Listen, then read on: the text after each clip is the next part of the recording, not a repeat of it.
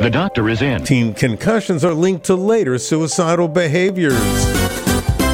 Teen guys with two or more concussions in a year were twice as likely to make a suicide attempt as those with only one concussion.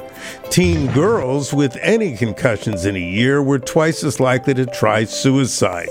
University of South Carolina public health and pediatric researchers report these conclusions after analyzing survey responses from 23,445 students.